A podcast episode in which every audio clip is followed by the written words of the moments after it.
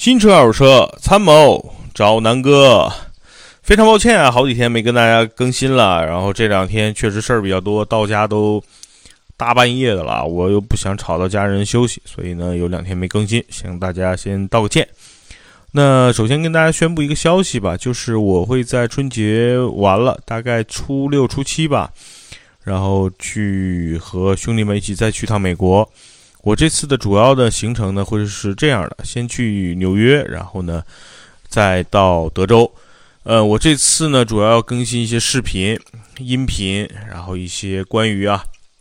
汽车呀、旅游啊、房子啊等等的一些呃视频，跟大家做一个分享。那我这次呢，心里的主要目标是这样的，就是我会努力的去找到呃我非常想买，但是在国内没有上市的几款车型，比如说奥迪的 A 六。啊，全新 A 六，然后奥迪的新 Q 五，然后呢，别克的昂克雷，啊，等等这些车，包括现在已经成为美国主流的啊，2.7T 发动机的福特的 F150，啊，3.5T 发动机的福特150，因为现在这两款涡轮增压发动机已经逐渐替代了原来的啊3.5也好，3.6也好，还是原来的什么5.7啊、6.2。已经变成了福特皮卡的一个主流，也就是说，美国原来的大排量自吸的发动机啊，也逐渐已经被这个 2.7T 啊、3.5T 的这种涡轮增压发动机所 逐渐替代了啊。所以呢，这是我这次去美国重点想去体验的一些车型。当然了，还包括一些我特别想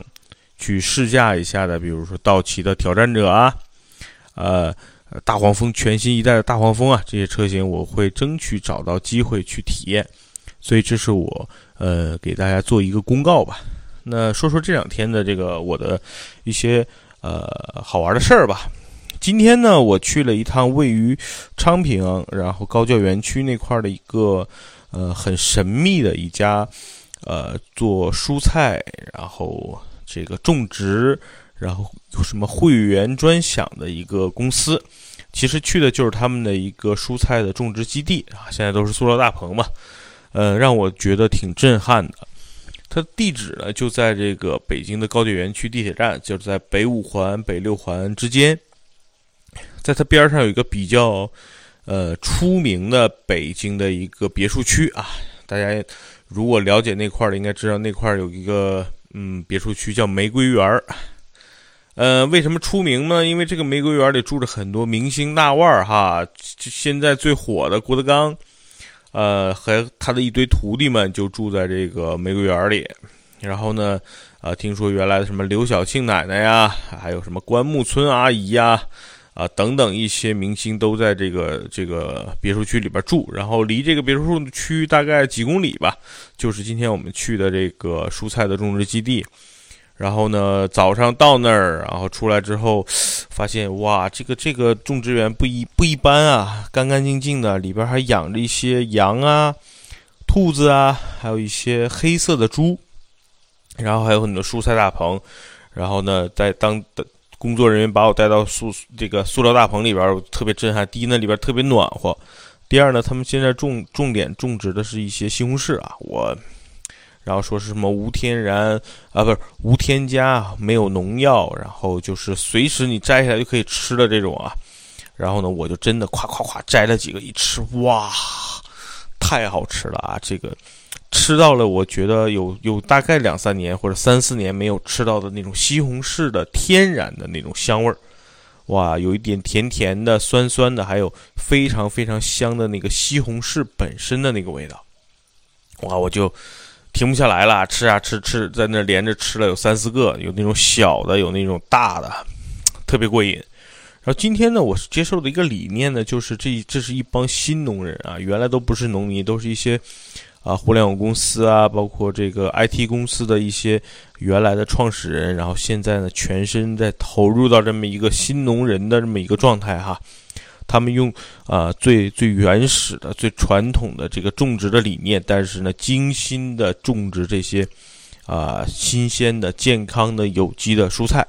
啊，真的是非常非常的不容易。但是呢，他们的这种匠人精神也让我非常震惊。主要有几点：第一呢，就是他们坚持所有的蔬菜用最传统的方法来培育，让它慢慢的成长，晒足太阳，施的肥料也是没有吃所谓的激素的这些啊鸡呀、羊啊、马呀的这些粪便啊，就是所所谓的传统的有机农家肥。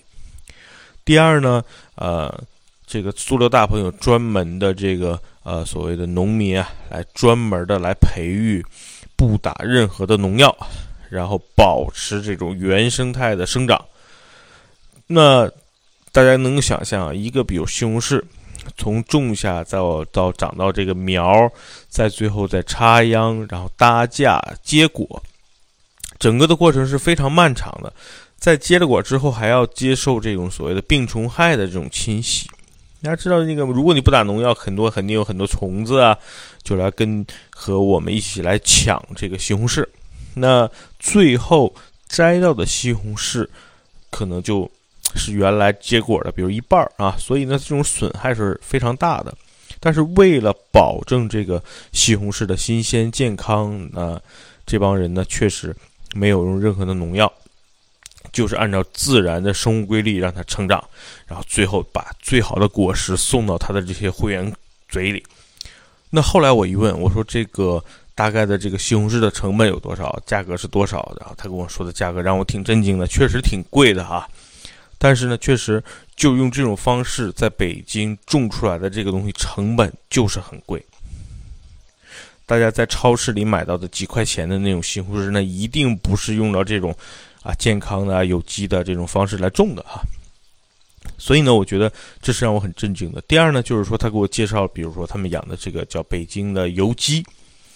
就是咱们吃的这个鸡啊，它呢在现在的目前的市场价应该是在二百六十块钱左右一只。我一听，我靠，怎么这么贵啊？一只鸡啊，然后那个我记得超市里可能几十块钱啊，呃，贵一点的一百多呀，我觉得就已经很贵了。那怎么它这个两百多？那这个老板呢给我算了一笔账，让我也挺震惊的。他说呢，一只鸡每天吃的饲料的费用呢，大概是在两三毛钱，对吧？然后这个鸡，呃，从小鸡仔儿，然后一直长成，大概需要六到七个月，它所吃的这个饲料的成本就要达到六十到一百块了。我一想，我靠，确实有有道理啊！我我说错了啊，是是三十到六十块。就是在这个饲料的成本上，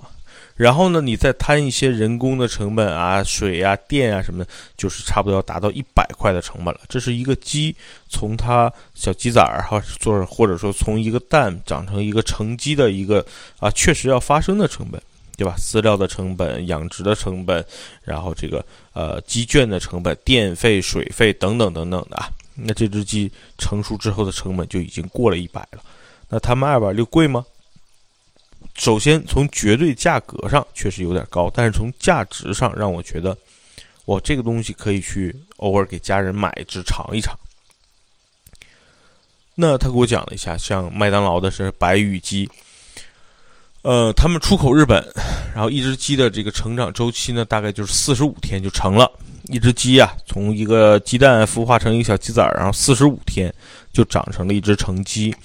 呃，它在这个过程中要打一百多种药，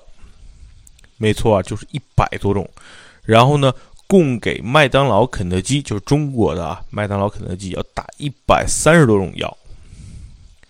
让我听了就非常非常的震惊。这个药里边有激素啊，有保证鸡不生病的呀，等等等等吧。然后这些鸡长成了，四十五天就长成了。那我们就每天在吃这些鸡肉，让我确实也。怎么说呢？当时很震惊，但是也想想没办法呀。那我们身边现在吃的，就是这些东西啊。那工业化流水线生产出来的鸡肉，包括什么鱼肉，都是这样的呀。那这作为这个呃老百姓嘛，那我们日常能够接受到的就是这些东西。然后，如果我们想吃这种天然有机的，那一只鸡就要两百六十块钱。如果是在超市里买这种啊速成的。就是二十六块钱，这个差别真的是太大了，十倍啊！所以呢，就是今天我在这个农场里，其实感受了很多，不只是像刚才举例的一个西红柿也好，还是一只啊油鸡也好，还有等等其他的一些理念都让我很震惊，比如大葱啊。他说，呃，我不知道大家可以去搜索一下这个百度啊，说这个山东啊还是什么地方，然后这个剥下来的葱皮，然后喂给羊吃，羊吃死了。这个东西你大家可以在网上搜是能搜到的。然后央视啊、三幺五都做了曝光，这是为什么呢？就是因为农药嘛。那这个大葱经常打农药，然后羊呢去吃了这个打了农药的大葱，然后死了。那大家想想，那这个大葱实际上是流入到我们的餐桌、我们的肚子里边了。而且很多厨师也好，包括我自己也好，包括爸妈也好，就把葱外边的皮剥了，然后里边根本我们都不洗的，对，偶尔就冲一下就完了。所以这个葱这个东西啊，竟然都能把羊吃死。那你想想，我们每天吃的这些东西，我们吃了多少的这些？啊，农药残留啊，化肥啊，等等等等的，我觉得就有点恐怖了。但就就是今天一天，我们在这个农场里边，心情都挺沉重的，因为听到了、看到了这些所谓的啊不健康，对于我们的这个这个食品安全非常非常严重影响的这些案例啊，所以当时心情挺郁闷的。但是我们真的到了他的这个棚子里边，吃到了他们种的这些水果呀，啊，这些青菜啊，真的是不一样。中午呢，我们在他的食堂吃了一顿丰盛的这个，啊，叫也不叫农家宴嘛，应该就是这种啊天然的种植出来的啊这些这些肉啊菜做的这些东美味。我举几个例子啊，呃，香菇菜心儿，今天中午吃的那个小油菜。特别特别的嫩，大家知道，我们经常在超市买油菜比较大，然后焯完之后呢，和这个炒完之后啊，它会有一些筋，就吃着吃着，你嘴里会有些这个菜的筋出来。今天吃的那个小油菜是一点筋都没有，非常非常的鲜，非常非常的嫩，到口里嚼两下，哇，你会吃到这个啊本身油菜的这种特殊的香味儿。第二呢，我们今天吃的是牦牛肉。牦牛肉呢，今天做了两种做法，一个呢是这个，呃，叫牛腩西红柿牛腩煲啊，用西红柿炖的这个牛腩。大家知道牦牛肉本身在青海、西藏地区啊，这个牛的肉质啊是非常的柴、非常的韧的。但是呢，这些人呢是把呃牦牛从小幼崽的时候啊就拉到了北京，然后在北京把它养育长大的，所以这个牛的牛肉的肉质啊。就和咱们日常吃的这些普通的牛就很像了，但是牛的香味非常的重。第二呢，用这个牦牛肉做的酱牛肉啊，口感就比较好，它的肉呢比较紧实，但是呢会有特殊的一些牛肉的这种香味，而且啊脂肪含量非常低，特别适合做酱牛肉啊，啊真的是好吃。然后呢，我们今天又吃了这个藏香猪啊，就是啊他们单独培养出来的一个猪的品种。就是拿西藏的什么猪和什么什么猪，最后啊，这个结合出来的一个新的品种。那这个猪肉呢？今天我们吃了这个青椒炒肉，香；吃了红烧猪蹄儿，香；然后吃了这个呃排骨炖的山药，哎呀，真的是美味。所以啊，不是说这个在世界这个在这个国度上买不到好吃的，但是只不过是我们经常接触不到。为什么呢？大家知道，这种纯天然无公害的这些蔬菜也好、水果也好，包括粮食也好、肉类也好，这不是咱们老百姓能够吃到的。因为就刚才说了，按照这种方式种植的蔬菜是普通咱们在超市里买的十倍的价格，肉类也差不多啊。我们今天体会到的、体验到，基本就是所谓的特供，也就是说。俺们的这些啊，国家的这些啊高管们啊，国家的高管们，他们能够享用的这些食材，基本上都是按照啊最天然、最纯净的这种方式来做的啊。我听说他们打的这个农药啊，都是由这种纯天然的草植物，然后做成的这种，比如驱蚊啊、驱虫的一些药物，都是纯天然的，所以。他们吃的才是真正放心的食物，那我们吃的呢，就是这种所谓的超市里买的羊吃了会死的 这个食物啊。虽然说的挺恐怖，但是事实上就是这样。第二呢，就是我今天体验了一下，他们是一种会员制嘛，然后呢，他服务的目前都是一些啊互联网公司的一些创始人啊，一些大佬，比如像像一些创始人，我就不说了，因为这个这个毕竟有打打广告的嫌疑嘛。嗯，南哥虽然去吃了一顿，但是，哎，也没必要给他打广告嘛，是吧？我就说了一些大概的这些，包括包括一些演艺圈的名人啊，都在做他的会员，然后他每天都会有一些新鲜的蔬菜送出，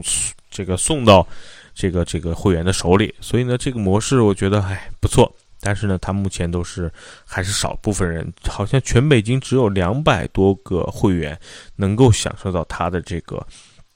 啊，真正有机啊，或者是健康的这些食材，哎，想想哎，他自己还得努力啊，努力要做成他的会员，其实还有一些门槛的啊，比如说一年最少大概不大概要两万块钱左右的一个会费，然后还要定期参加一些他的活动等等啊，我觉得要努力啊，做多赚钱，给家人吃上最健康的食材，这是啊天经地义的啊。第二呢，我觉得通过他们今天种菜的这个东西，我也分享几点跟咱们车相关。就作为一个匠人，对吧？他种全心全意的种这个菜，保持所谓的健康啊、安全啊等等，我觉得这是非常非常崇高的一个情怀在里边。那想想咱们目前的国内的一些企业造车，包括一些国际品牌的造车，啊，为了市场，为了销量啊，然后这个，哎，偷工减料是吧？然后呢，这个。呃，缺胳膊少腿儿，然后呢，糊弄糊弄就来欺骗咱们的消费者。我觉得这真的是一个非常非常大的反差。后来我想了一下，其实这种现象可能就跟人性相关吧。因为刚才我说的这些创业者，就是这个呃农家农家种植基地的创业者，他们是一种情怀在里边，他们就想吃到最健康的、安全的这些东西，然后啊不以不计成本，然后呢，呃。不求这个数量，只求能够种出这些啊真正好吃的水果啊，真正好吃的蔬菜。我觉得这是一种啊他们的追求。那做出好东西，然后一定会有人去享受它，对吧？这是我觉得他们的一个想法。那我问了，我说这个西红柿如果好吃，能不能多买？或者说我单独多买一些西红柿？他说不行，因为我们的产品就是针对我们这二百多个会员来量身种植的。如果说这个，比如说这个西红柿啊，产的这次有点多了，然后呢，那你可以有机会在咱们这儿尝一尝。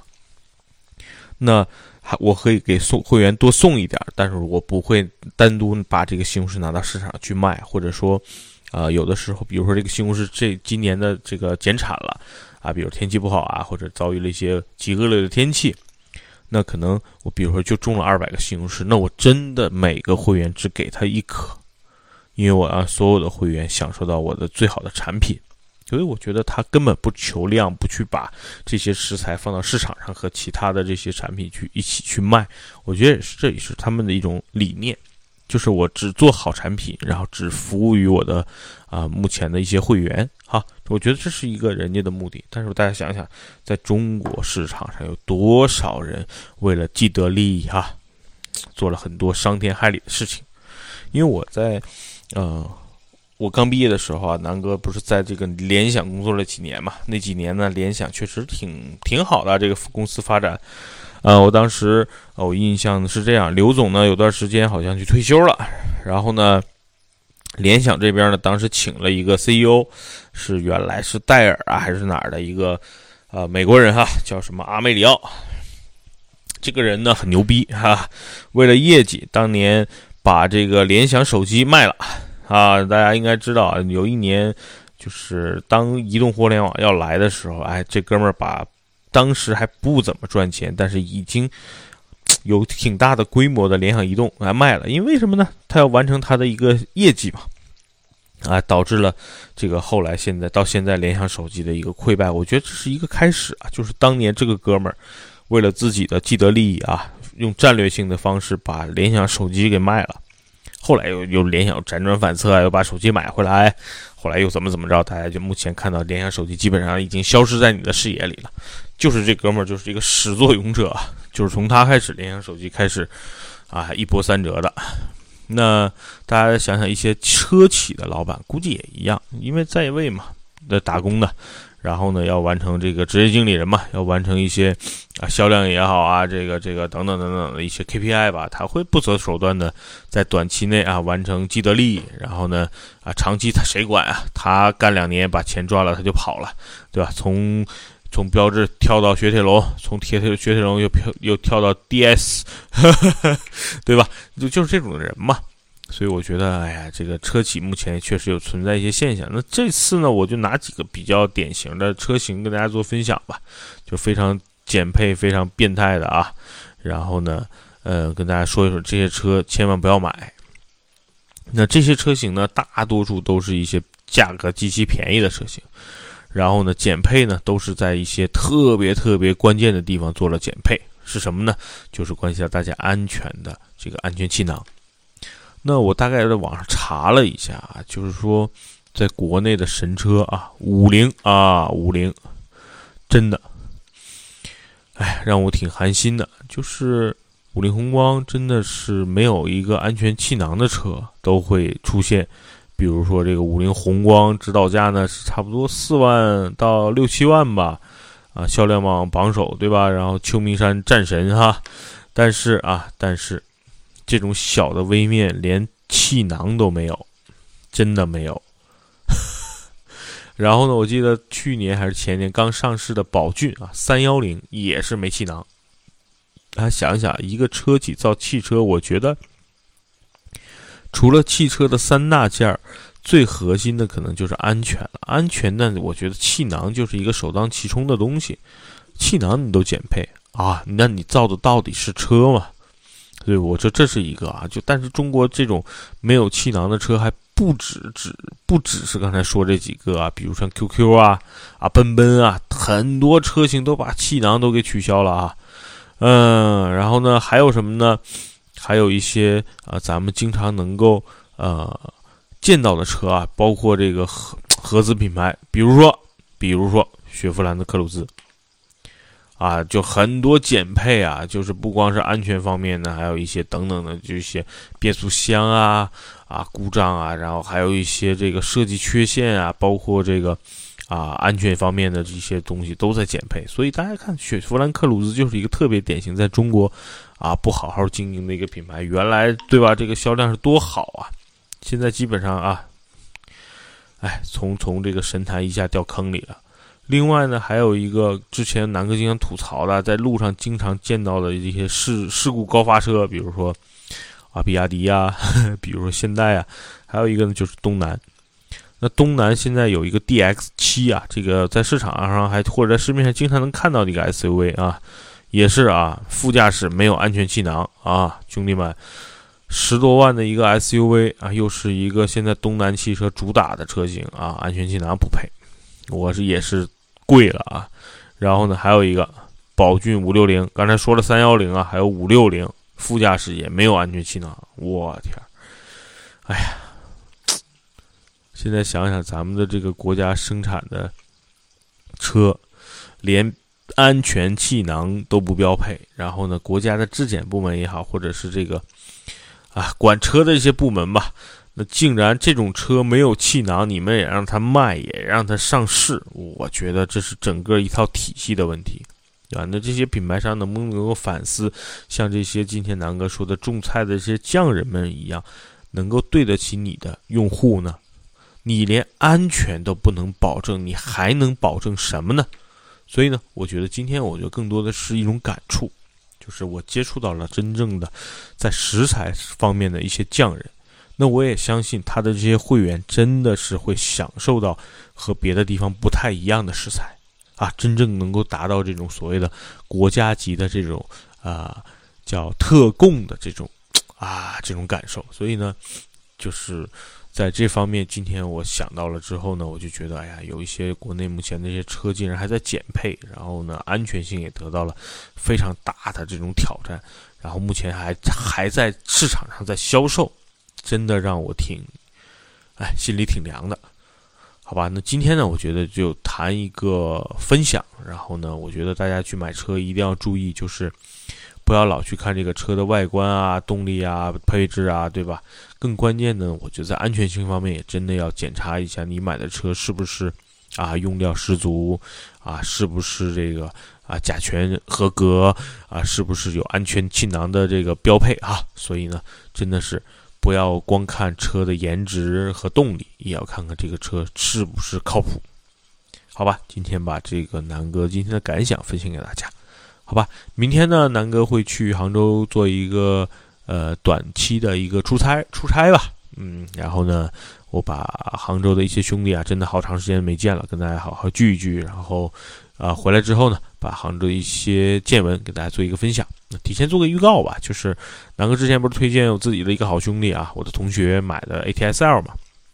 他自从买这个车之后，我就从来没开过。那这次去啊，我不得不跟大家说，我一定要好好的把这个车拍一拍，